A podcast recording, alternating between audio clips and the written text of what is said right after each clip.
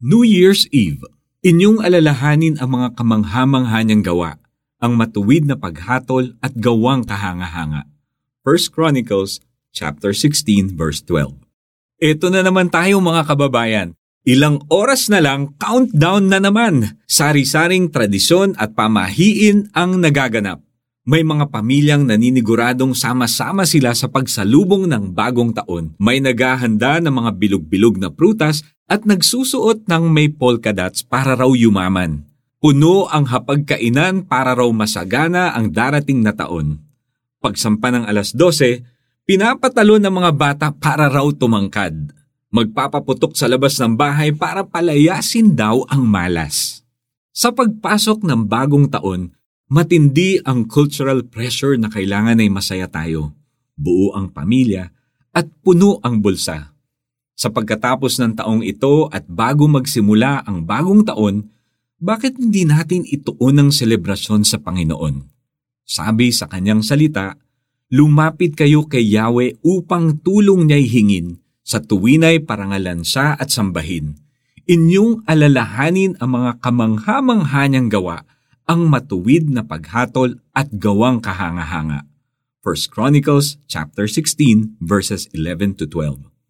Bago maging napakaingay ng paligid, bakit hindi tayo manahimik at alalahanin natin ang mga nangyari sa taong ito na nagpapatunay sa kabutihan ng Diyos? Magpasalamat tayo at sambahin natin siya dahil sa kanyang naging katapatan sa atin. At hingin natin ang tulong niya para maharap natin ang lahat ng responsibilidad at hamon ng bagong taon na puno ng pag-asa. Let's pray. Panginoon, buksan po ninyo ang aming mga isipan para makita naming muli ang mga kahanga-hangang ginawa ninyo sa taong ito. Sa mga pangyayaring naging dahilan ng aming kalungkutan o kasiyahan, pinupuri pa rin namin kayo. Naniniwala po kami na kayo po ay matuwid. You are our just and righteous Father.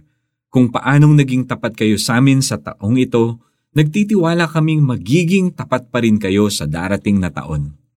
Para sa ating application, ilista ang mga naging highlight sa inyong buhay sa taong ito. Pasalamatan ng Panginoon sa mabubuting pangyayari. Pasalamatan din ang mga taong naging bahagi ng buhay mo sa taong ito.